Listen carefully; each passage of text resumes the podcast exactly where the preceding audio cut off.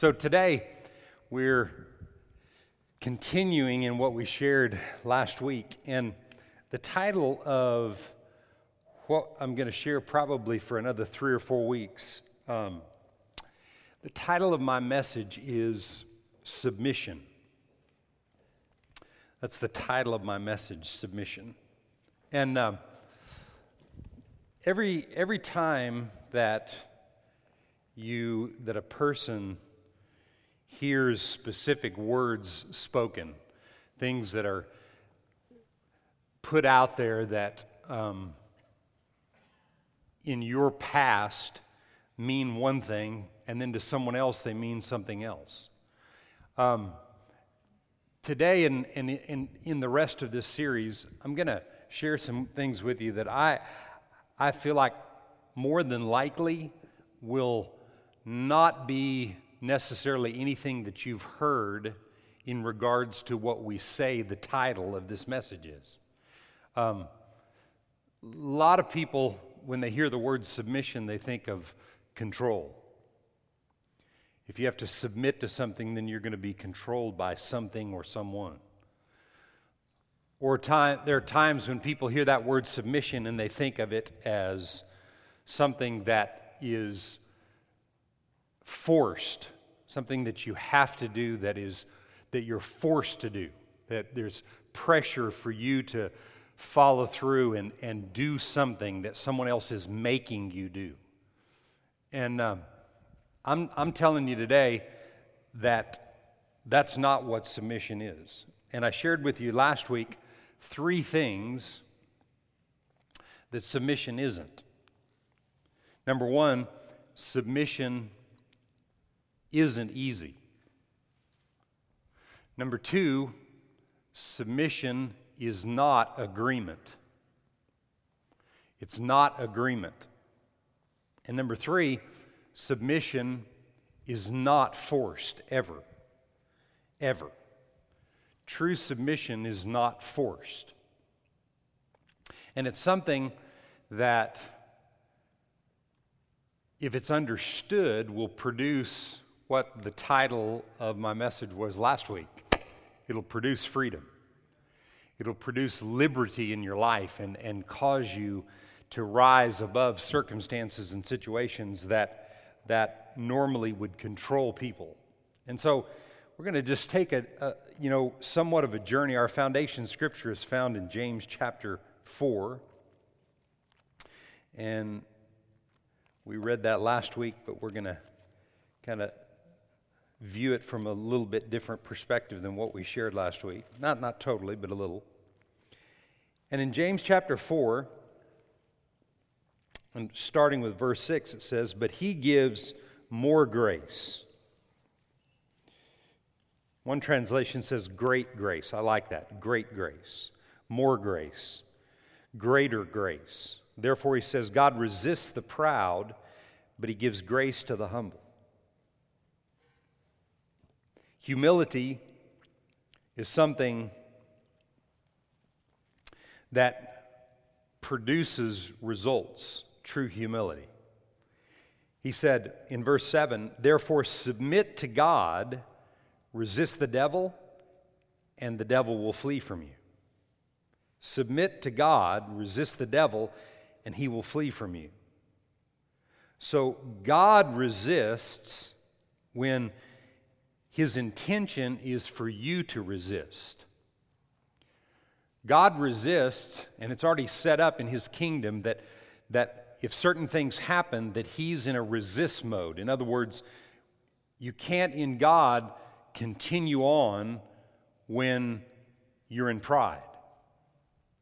But when you're not in pride and you're submitted to Him and you're submitted under His mighty hand, then, he, then we're in a position that we've been called to live in, and that is to resist. And when we resist under authority, in humility, and under His mighty hand, when we resist, the devil flees. That's the way God created the kingdom for the devil to be on the run all the time and not living in our homes and controlling situations. That's the way God intended for us to live. All of humanity to live that way. He gives great grace. What, what, what, what is it? Why, why would you think that? I mean, this is, this is a passage of Scripture that's quoted from the Old Testament, and it's quoted three times in the New Testament, this same passage. And why, why do you think that? Why do you think um, that he would talk about first and foremost, before he said the other things, why do you think he'd talk about great grace? I'll tell you why. Anybody have that question? Okay, I'm going to tell you why. He gives great grace. Why? Because it takes much grace and mercy and forgiveness for you to be able to get liberated from pride. We think that, you know, pride is used in a good form and a negative form in our society. I mean, people use it, they, they, they use that word real flippantly when the Bible says here that God resists the proud. So we don't want to be proud of anything. And it can be just a play on words. You can say, well, you know, I'm proud of my children for what they do. Well, you could be just appreciative of your, you could be, you know, you use a number of different words that would replace the word pride. And you might think that that's, well, you know, you're just kind of being religious. You're being, you know, controlling or, you know, putting us under the law. We can't use a certain word. Well, it's just up to you. God says he resists the proud, but he gives great grace to the humble. But he gives great grace, he said first before he talked about resisting the proud, because it takes great grace to get rid of pride. It takes great grace to get to a place where you even understand what pride really is. But if God is resisting the proud, then I want no part of it. I'm saying today, I want no part of it. But you know what? It's played a big part in my life at different times. And along the way, the more pride that's revealed, the more it's revealed some of the little things that are pride, that are, that are, that are pride working in our lives that we want out. Because you can have a lot of little things that create a big thing. And we want those things out of our lives and we want liberated from those things. Can you say amen? amen. So, I'm giving you information today from the Word of God that God has shown me. I'm giving you information that, that you just have to decide. Remember, submitting to God and submitting to, submitting to God is submitting to His Word in a given situation. So, if an unkind person is unkind to you, and the Bible says to be kind to unkind people, and the Bible says that God's love in us will be kind even when people are unkind. To submit to God is to submit to that understanding and learn to do that even when people are ugly to you, that you're going to be kind to them. That, that's, that's what submitting to God is submitting to His Word and what's right in a given situation. And that's why it takes great grace because it's not easy to do. If it's easy to do, everybody do it. So, I want to look at a verse in Romans 13. Romans 13 in the first verse. Um, and I want to I want to just kind of lay a foundation of something that I, I really feel like this is vital to your and my success, and that people have to grab a hold of this. You have to grab a hold of this understanding of something that isn't easy. It's not agreement, and we're going to touch on these through the, the next few weeks. It's not easy, and it's not something that's forced. It's something that I do by choice because I believe it. When you submit to God, and you're submitting to God and His Word and His way, it's something that you have to do because you want to, not because someone's forcing you. That's why. That's why God did not put it on you and did not call you to judge other people. God said, leave the, leave the judging of other people's lives to me because you don't know how God is working on their lives. You might see something that appears to be one way, But you don't know what's really going on because if they're submitting and pursuing and pressing into the things of God, in, in, the, in the James 4 scripture, the next verse says, says, Draw near to God, and God will draw near to you. So, if a person's in a drawing near time and place in his life, there are things that can be working out, and God's great grace is working for them. Where if you're judging the situation, your little bit of grace for them is what will judge them. That's why we're not to judge people, because His great and overwhelming and unlimited grace is there to work on our behalf when we are drawing near to God in situations that need to be worked out. Everybody in here today is or has been in pride in one area of your life or another. We're just settling that. Everybody's on the same boat. So we're not looking around and thinking who's the prideful and who's the holy and righteous. We're all the righteousness of God, not because of what we did, because of what He did. Can you say amen to that? So God set a system up in His kingdom to help liberate us of things that we don't even know that we need. And that's what I'm here to talk to you about and why this word submission is not a four letter word. You know what a four letter word is, right? Yeah. So, Romans 13 and verse 1.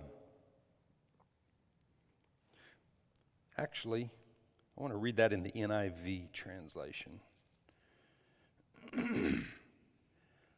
didn't tell them. Do you get the NIV on Romans 13 1? I'll get it. Hold on. I'm so quick at this.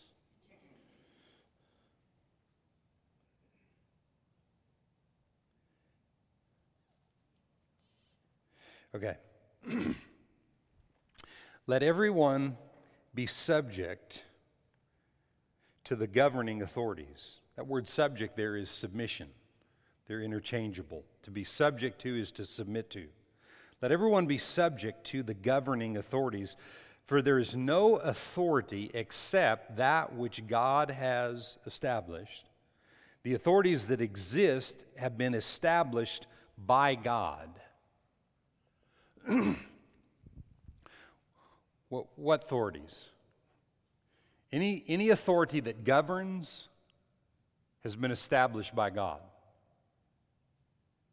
And that verse of scripture right there is God's will. And you have to you have to learn what it means to submit to that. Because what, what it's saying there it says that god has established all authority. In other words god has placed people in authority. Now you might say well why, why would god put somebody in authority or why would god place someone in authority that's destructive or that appears to be doing destructive things. And the reason is, in many situations, is because that's what people agreed to. That's what people allowed. See, the earth is the Lord's and the fullness thereof, but He gave authority in the earth to the sons of men. So, what people allow, God places. God establishes authority where people allow it. If people agree to something and they come in, it, it doesn't matter how weird and strange it is, all authority. Everybody say all. All authority. So that's why submission to authority can never be forced. It has to be something that you believe in. Any type of authority, you have to, nobody can force you to obey a sign that says, drive 70. Nobody can force you to do that. You have to believe in it. And if you don't believe in it, you'll drive 85. Hmm? I mean, and, and somebody can pull you over and give you a ticket. And if you don't believe in it, You'd be looking in your rearview mirror and watching that guy turn and go the other way. Why? Because you don't believe in it. You can't be forced. They can throw you in jail for six weeks, and you can't drive for six weeks, but you get out and you've not made the changes, and you're going to do what you believe. You cannot be forced to submit. Person will find a way. I had a friend years ago that he heard a message about how television was evil. And so he got all of his, he, he, he had, he pretty wealthy guy, and he had all tons of televisions and all kinds of stuff in his house, and he threw them all out. I mean, literally threw them all out of his house. And so he got rid of all the televisions, but really what the message was talking about was controlling what you watch. How many know that a television can really be a good tool? So you can, you can get a bunch of really good things on television. Huh? It's what you watch. So, see, running the TVs out of the house didn't change anything because it wasn't but a few weeks and he was on a weekend binge of watching all kinds of stuff. Why? Because he didn't believe it. So, forcing forcing what he thought was the issue out, forcing it, didn't work. He didn't change his belief system. And, and you and I have to come to a place where we really understand and believe in submission to the will of God. Submit yourself to God, resist the devil, and the devil will flee. Seems pretty easy. And a lot of times, people have quoted that verse of scripture about resisting the devil. Well, the Bible says, resist the devil and he will flee. Well, that's true. But it cannot happen without the verses before and the statements before. Right? You have to believe in great grace.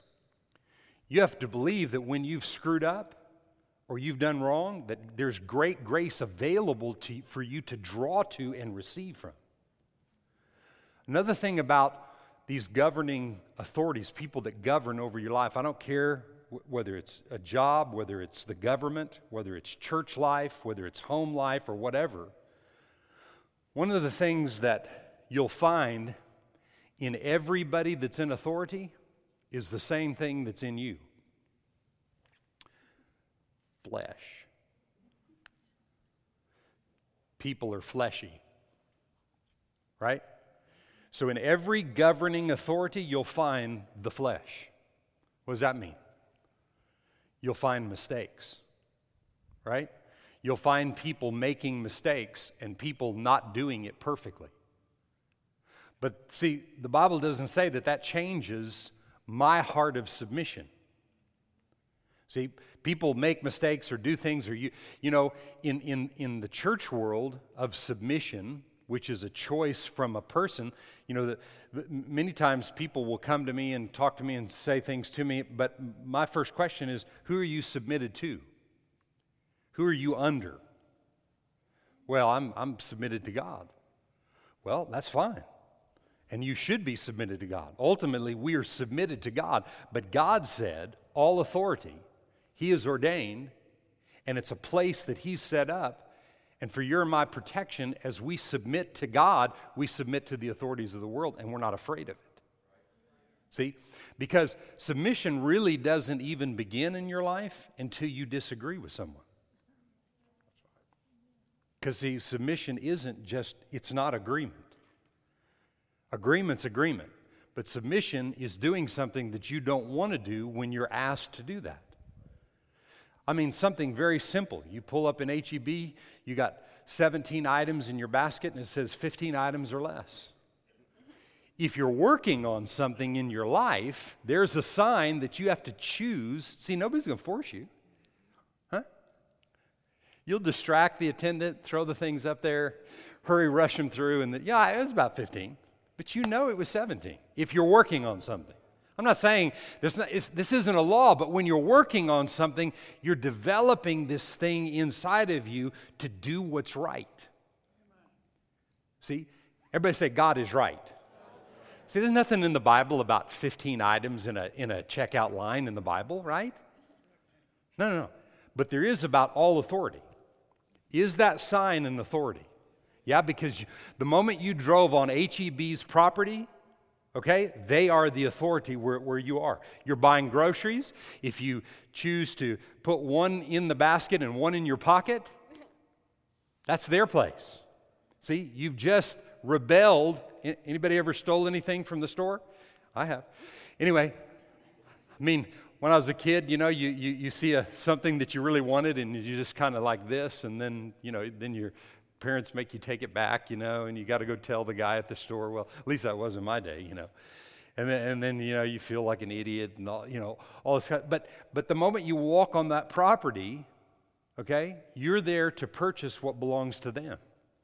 And if they say return your grocery cart to the thing out there in the parking lot that looks like it's a waste of time anyway to walk over there and do that. But if they say do that, okay, is that something that you do? I don't do it every single time today, but there was a time I did because I was working on something. And at times in your life, God will challenge you. you. you. understand what I'm saying? This isn't like this legalistic thing, you have to do all this. I'm talking about what you believe in. Because if every time, let's say for a year, you took you were at the store and you took the cart to the place where it says take it, what would it do to your thinking? It would make you think about other things that, that happen, other things that people say that you just write off and think that it's no big deal. But if we're, if we're not submitting to governing authorities in our lives, then we're in a place of rebellion. And, you know, eh, that, okay, everybody's in rebellion. Everybody has rebelled. Everybody's working on something in their life. But I don't want to be resisted by God. I don't want to allow my life and myself to be resisted by God. I want things flowing freely from God. I want things operating and moving in my life. I don't want to be resisted. I, when I resist the devil, I want him fleeing right now.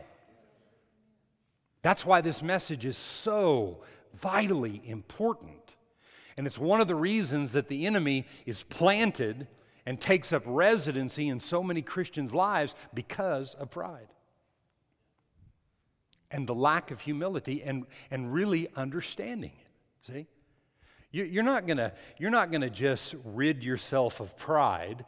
You're gonna, you're gonna get rid of pride in your life when you're, when you're faithful to do the little things that God has told you to do, whatever it would be. And it gets easier and easier, and you become more aware and more aware. Your eyes begin to be opened more and more and more, and we get in a place where we're victorious in the things of God. Because, see, God in life has set an order up. The word submission is really a, it, it's a military term and it has to do with rank. To, to submit under. And in life, there is order in everything. In heaven, there's what? Father, Son, Holy Ghost. Right? Son and Holy Ghost are not battling for Father's position. Father, Son, and Holy Ghost. In our government today, there's, there's order, there's submission to places of authority, a place of authority. In, in the home life, there's husband the head under the wife. Husband is the head of the wife, the way Christ is the head of the church, being the savior of the body. You know, that's not politically correct today, and it's not real popular in the world that we live in. But one of the things that is true about the Word is that the word is true for the ages, no matter what's going on. It's still true. You just have to work it out. Times change, seasons change, you know, relationships change, you know, the world that we live in changes, but God's word never changes.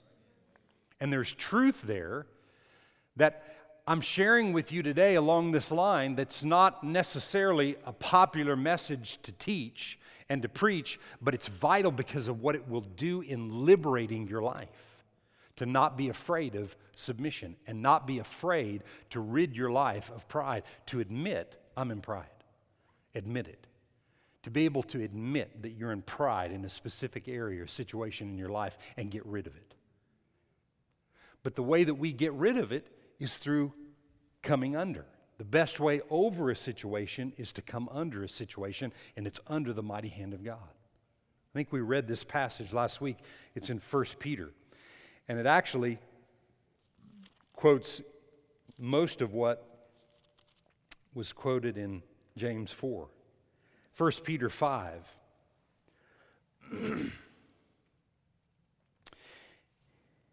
and verse 5 Likewise, you younger people, submit yourselves to your elders. Yes, all of you be submissive to one another. And be clothed with humility, for God resists the proud.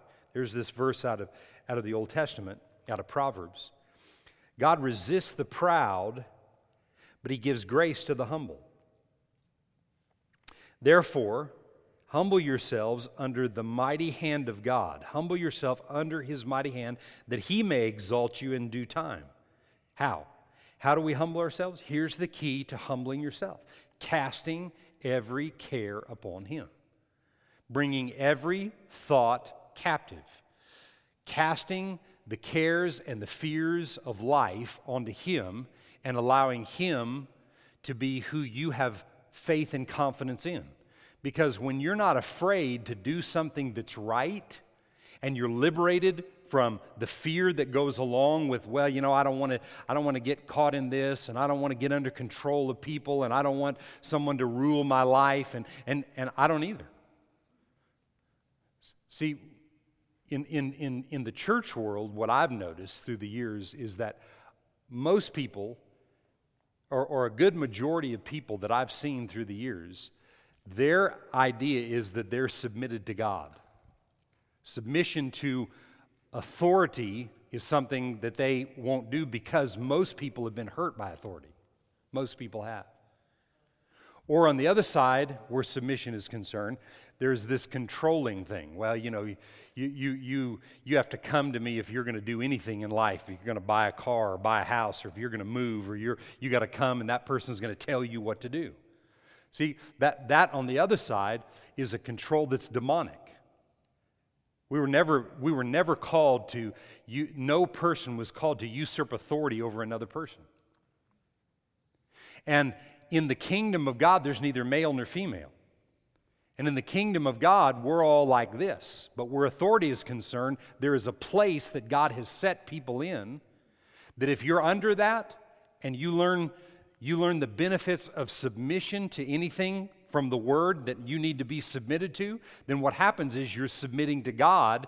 And then when you resist the devil, the devil flees. And when you submit to God through submitting to the authorities of life and you're not afraid of them, there's no end to what can happen. Why? Because there's great grace that's available on your behalf. Not just, not just the grace of God, but he said great grace. And I don't think, I don't think he was making a mistake in what was said there. There's something different than just the grace of God. There's overwhelming grace that you become aware of when you have difficulty walking through something and it's available for you. Because to walk out of pride is something that is the most difficult thing that I've ever had to do in my life to get liberated and rid of pride in my life. Think about it. I know I've repeated myself, and you'll hear this over and over in this message, in this series, but you think about it. To be resisted by God, to me, would be the worst place in life to be in because there's no advancement and nothing's happening. And the, resisted, the resistance by God is not the result of God's nature being against you. The resistance from God is a result of choices that I'm making that put me in a place where the power of God and the promises of God can't work on my behalf. I can stop God's promises from working and manifesting. I can by my choices. That's why I need revelation. You need to be thinking about this James 4 6 and this 1 Peter 5 right here, you need to be thinking about this. Not controlled by, oh my God, I'm in pride and, you know, God's resisting me and this and. No, you need to be thinking about the fact that God has given you and I the answer to why at times things don't happen in our lives. And if things don't happen because of pride and He's given us the way out, by doing what? Casting every care. Humble yourself under the mighty hand of God. How? By casting every care. And most people that would hear that would say, well, what does that mean? Or how do you do that? Or what, how, how, do, how do you process that? That's what you have to work out. If you, if you are taking the care of how you're going to be provided for, and you're worried about it, and you're fretful about it every day, and you're taking the care, and you're not talking to God about it, you're not submitting to God. What, what does God's word say about this? And you're constantly in fear, and you're rolling it over in your mind all day long. What, what, what is that? Ultimately, that's pride, because what you're saying is that the God of the universe, that's met every need that there ever has been, you're saying that your need is bigger than what Jesus did for you. Now, you're not consciously necessarily thinking that, but your actions are doing. That, that's what your actions are carrying out, and that's pride. I don't know about you, but I don't want that. God will, God will take care of you. God will heal your body. God will all the things that he said he will do, God will make sure that that comes to pass. Why? Because he watches his, over his word to see that his word is performed to those that reach out and believe his word. That's what submitting to God is.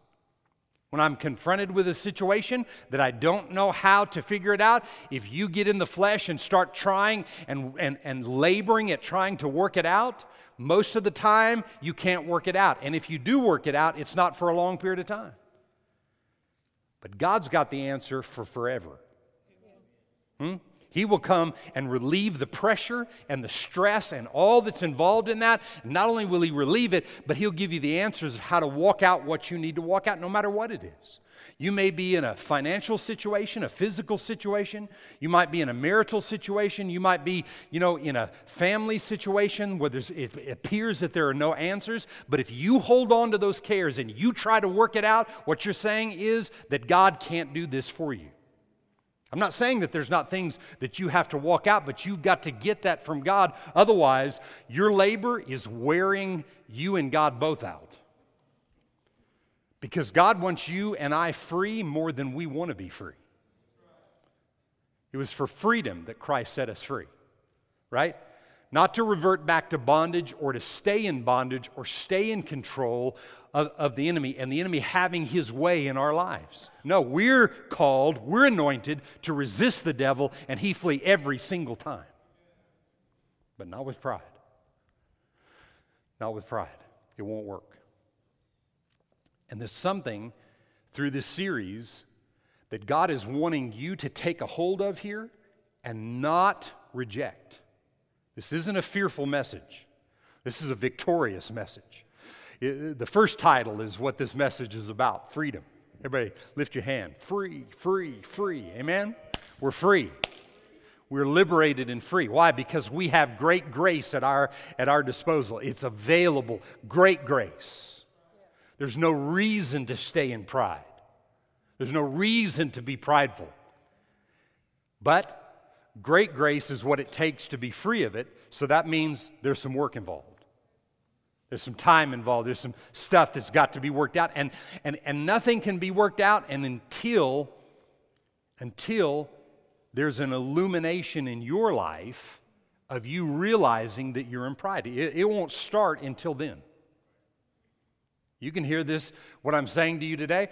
I can give you examples and those kind of things, but you can, in, in the natural, the enemy will work on you in your mind. That's the only op, that's the only battleground that he has is your mind. He'll work on you to try to convince you not to work on a specific area. See, if, I, if, I'm, if I'm using an example, let's say about finances, but you've got an unforgiving issue that's working on the inside of you, the enemy from this message can say, Well, you know, my finances are fine. And he'll try to convince you that that unforgiving thing, uh, you have a right to that. It's pride. It's pride. And that's why when you hear the word, then the Holy Spirit wants to take it and reveal it to you how it needs to be applied in your life so you can get a hold of that and get free from it. Amen? Amen. So he said, notice pretty much the same things that he said in James 4. He said, casting all of your care upon him, for he cares for you. Be sober and vigilant, for your adversary, the devil, walks around like a roaring lion. He's not, you know, the Bible says that Jesus is the lion of the tribe of Judah. He comes in a counterfeiting way as a roaring lion, seeking whom he may devour. So he, he wants people to think he's all that, but he isn't all that. And who's he looking for? People in pride. He goes around as a roaring lion with a big to try to scare people into thinking he's all that when he's not. And what he's looking for is pride. Because when he sees pride, comes and takes up residency. And he's going to stay and hang out right there. And you know, the Bible says, give the devil no place. Right? I'm just telling you that what I've seen is, is this. If you go after pride, he has no other place.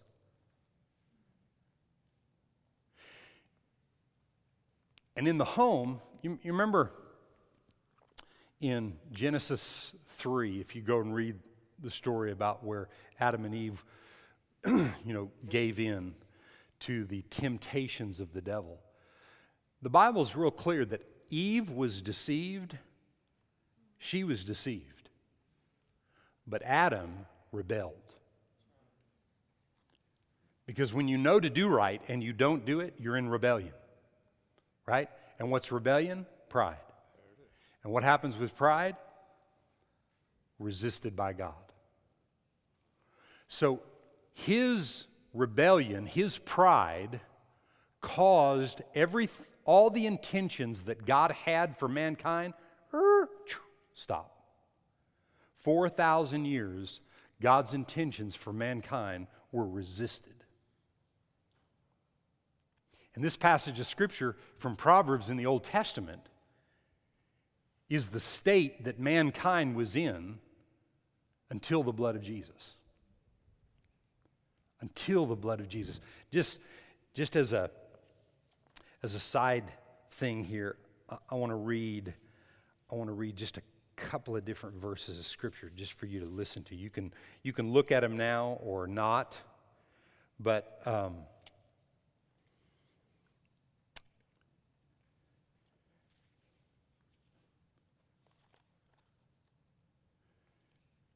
Ephesians 1 and verse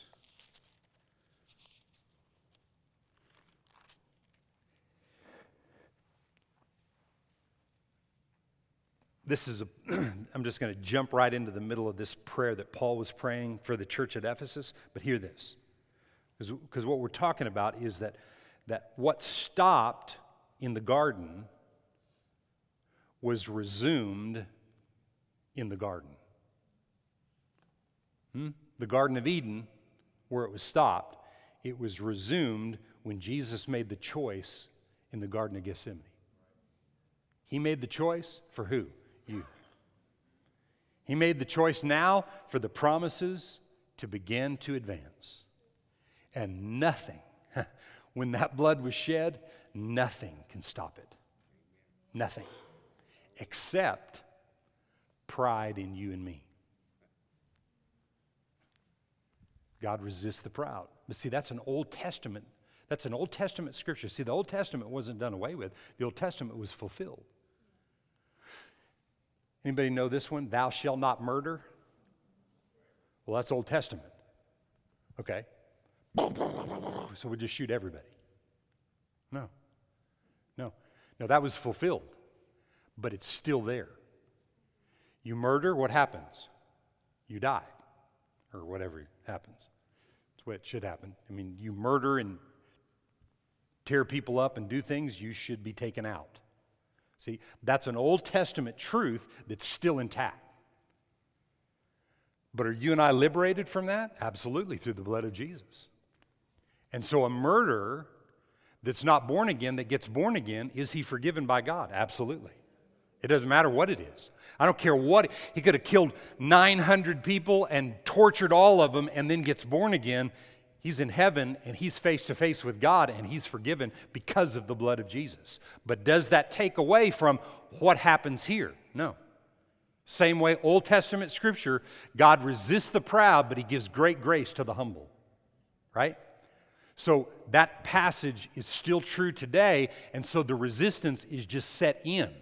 It's not God doing the resisting. He's already said this is the way it is, and it's not going to change. But you and I now have the blood of Jesus and the great grace to take the time to get rid of this and be made aware of it. And that's what I'm doing to, for you today. I'm making you aware of the fact. Just settle it right now. You got issues of pride that you need to be delivered of, but that's between you and God. This, the things that need to be worked in, out in you can never be forced. And if someone else is trying to keep you in line, and work you over, and you know, tell you that you know you, you, are not doing it good enough, and all this kind of stuff, all that's going to do is work against you because you've got to work that out. People can remind you and keep you held accountable and those kind of things, but it can't be forced. It's got to be something that you come to a revelation of that you know what, I need this out, and when it's out, and it's gone, it's free, it's free flowing until you come to the next thing. But the more you do it, the more you get rid of pride, what happens? The more you get rid of pride. And the more you get rid of it, and rid of it, and rid of it. And you want it out, and you want away from that. I don't want any part of that. I don't want any part of that stopping things up in my life. I want things free flowing. I want the unlimited blessings of God to come on me and overtake me daily. I want perpetual flow of blessing coming to me. That's what great grace is for, right? Great grace. And it says, just jumping right in the middle, verse 19. what is the exceeding greatness of his power toward us who believe according to the working of his mighty power, which he worked in Christ when he raised him from the dead seated him at his own right hand in the heavenly places, far above what? Principalities, powers, might, and dominion, and every name that is named, not only in this age, but also in that which is to come. And he put all things under his feet. Father put all things under Jesus' feet, gave Jesus to be head over all things to the church, which is his body. That's you and I, right? All of these things is what he gave to us. Now, he's put us in this place to be the body of Jesus Christ operating in the earth. And we have great grace at our disposal so that we can line ourselves up and get in alignment with his word and accomplish what he did and even greater things. Why? Because now we can all do it. Now we're all in that place. Matthew chapter 16.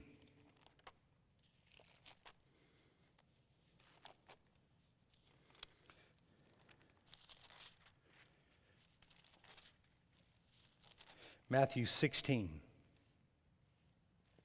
and verse 19. And he will give you the keys of the kingdom. And whatever you bind on earth will be bound in heaven. Whatever you loose on earth shall be loosed in heaven. Verse, verse 19 in the Amplified says this And I will give you the keys of the kingdom of heaven. And whatever you bind or declare to be improper and unlawful on earth must be what is already bound in heaven. And whatever you loose or declare lawful on earth must be what is already loosed in heaven.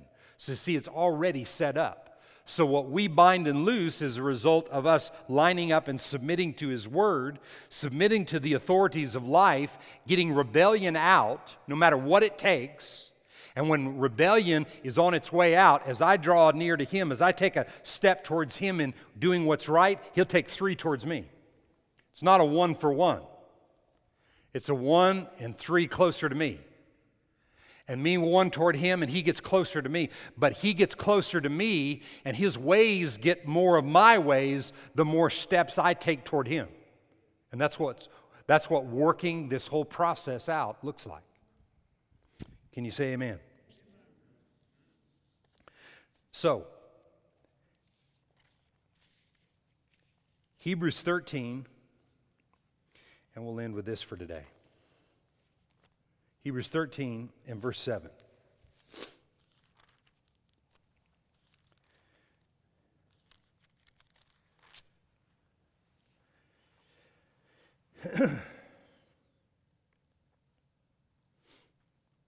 Remember those who rule over you, who have spoken the word of God to you, whose faith follow considering the outcome of their conduct. He said, Remember those. One translation says, Submit to those who rule over you, who have spoken the word of God to you. What, what is, what today, after a lot of years, I, I see submission a little bit different than I saw it 15 or 20 years ago because it's evolved to me. And really, really, one, one of the things that a person has to do is when something like in this body, when something is preached like this message here, if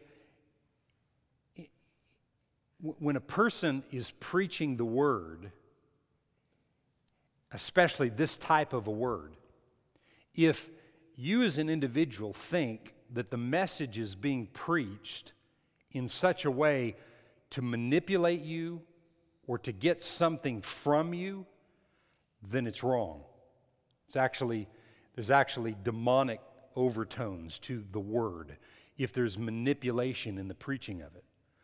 But if the preaching of the word is in such a way that you feel like that what's being preached is to benefit your life and to make you better, the greatest form of submission is being told to do something, giving information for you to seek out for yourself, and you seeking that out and deciding for yourself whether what's being said is true. See, because the submission, he said, to those who bring the spoken word to you. As I'm bringing the spoken word to you, and many of you have been here for a long period of time, I brought the spoken word to you. The question is, what do you do with the word you hear? See, it's not taking the word just that I say, but the word that I'm bringing to you and the Holy Spirit revealing to you, is it truth? Because it's really important that you become convinced in who you've heard it. 2 Timothy chapter 3 and verse 14, 15, 13, 14, 15, somewhere in there, makes that statement. That we're to be convinced in who we've heard the word from. Because you don't need, you don't need to spend your life where you're trying to figure out whether what I'm saying is really biblically sound or not. You need to check it all the time. You need to judge the word that's being preached all the time. But you need to be convinced of the foundation of what's being preached. And as you're submitted to that, if there's something that's being said that goes against what maybe some mindsets or thoughts or theories or ideas that you've had, or maybe there's something in your life that that, that word is challenging you with, Remember, submission doesn't start until you have to do something that you really don't want to do. True submission doesn't start until you disagree.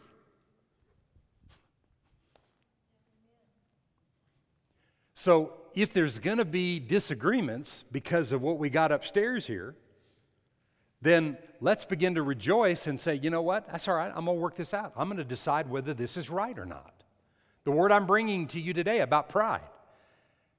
I'm not asking for a response because I don't need your approval. Did you hear me?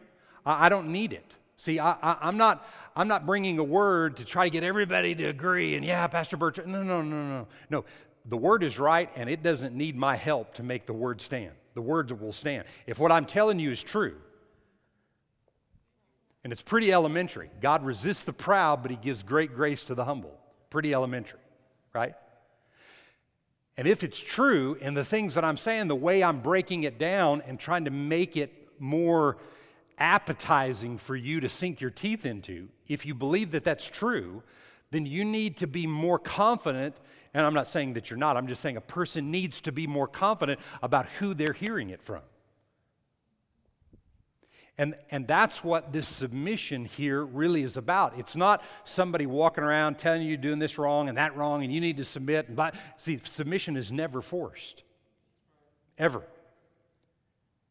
But if, but if something needs to be corrected because you've submitted yourself and, it, and it's a one on one and there's a correction about something, as you receive it, all it's going to do is benefit you, even if somebody said it and it wasn't all sweet and pretty and it wasn't easy and it wasn't this or that. Even if it was said in a certain way and maybe they didn't do it exactly right or whatever, if you receive that thing, it'll benefit your life.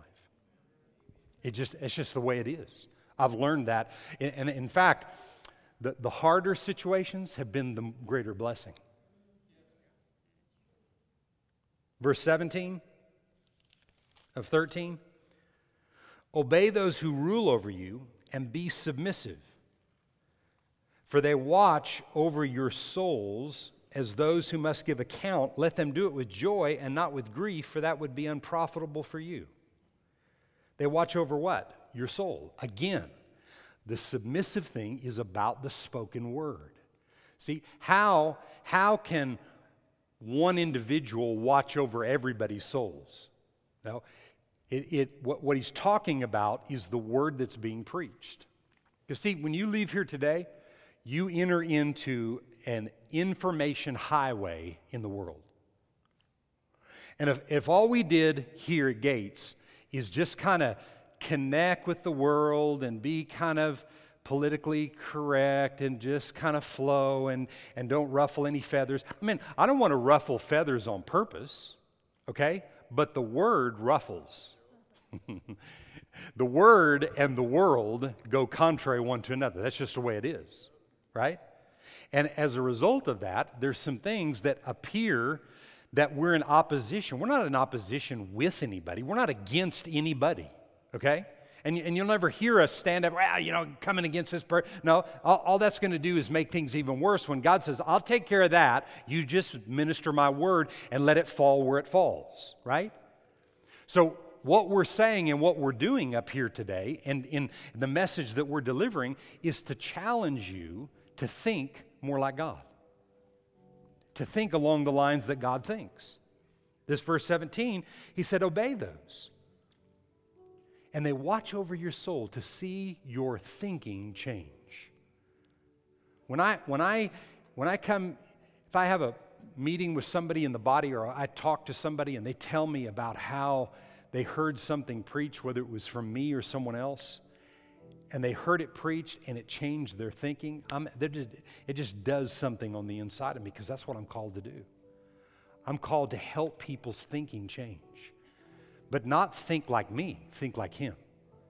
But you have to be convinced that what I'm preaching is because I think like Him. Not perfectly. I don't do it all right. I, I, I don't, every little thing that I think is not the gospel truth or whatever. Everybody has opinions about things. And, and what we try to do from here is, is rid the preaching from majority of the opinions and let's just get to the truth. And that's what we've worked out very hard and to the point through the years. So today, as I'm delivering this message, understand that your submission to the things that are being said are what are benefiting your life because it'll change your thinking. And then notice again what he says in verse 24.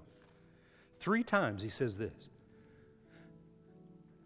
Greet all those who rule over you and all the saints.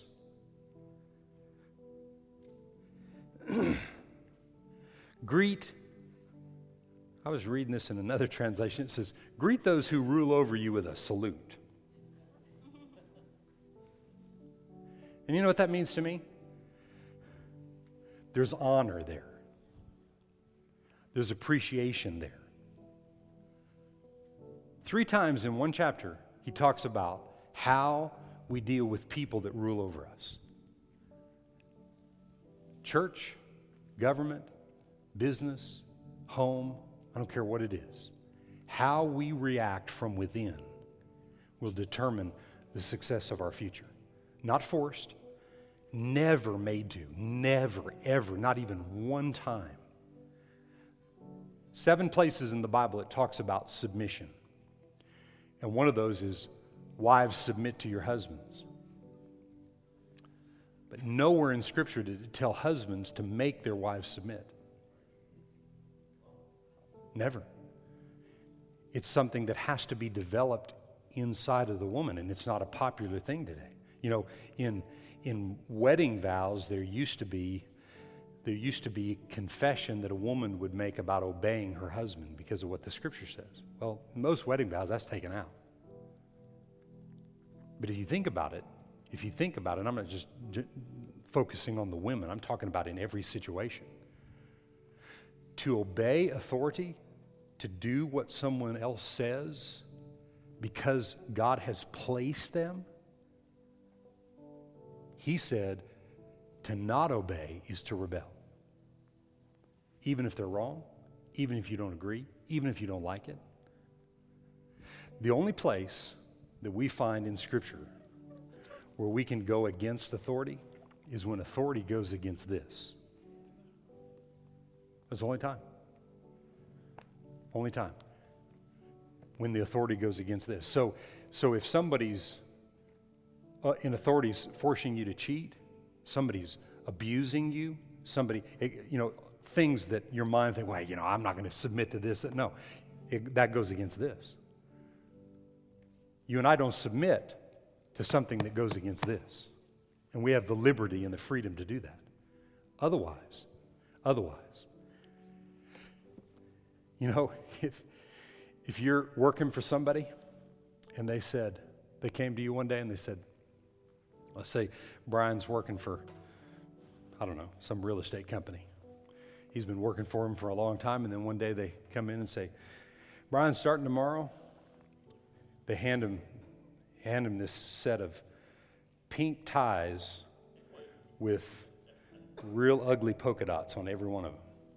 From here on out, you're going to wear a suit and this tie, this ugly tie. Brian says he's going to look in the Bible to find out where that tie is not any good. no. But, but if that's what they ask you to do, and you're going to work for them, submission doesn't start till you have to wear an ugly tie. Because someone asks you to wear an ugly tie. If you work for them, there's liberty in that. See, God, God put you in that business, okay? He set them in their place, and I have the choice to submit or rebel. If I rebel, I'm being resisted by God. If I submit, I'm under his right, mighty hand. People can't touch me. People walk in the office and, and their eyes will be, you know, colored with something that makes them look at that tie and think it's great or whatever. But nothing bad's going to happen. Why? Because I'm under authority and I'm protected by his mighty hand. That's where my trust is. I can do what that person says, and, you know, six weeks, if I want to quit the job, I'll quit the job. But to run from a job because you have to wear an ugly tie because you don't want to do that anymore is most of the time not the plan of God. It's staying with the job until you convince the owner. Get rid of these ugly ties. It's running customers off or whatever. So, today I, I give you this word. I give it to you for your benefit. And that's my prayer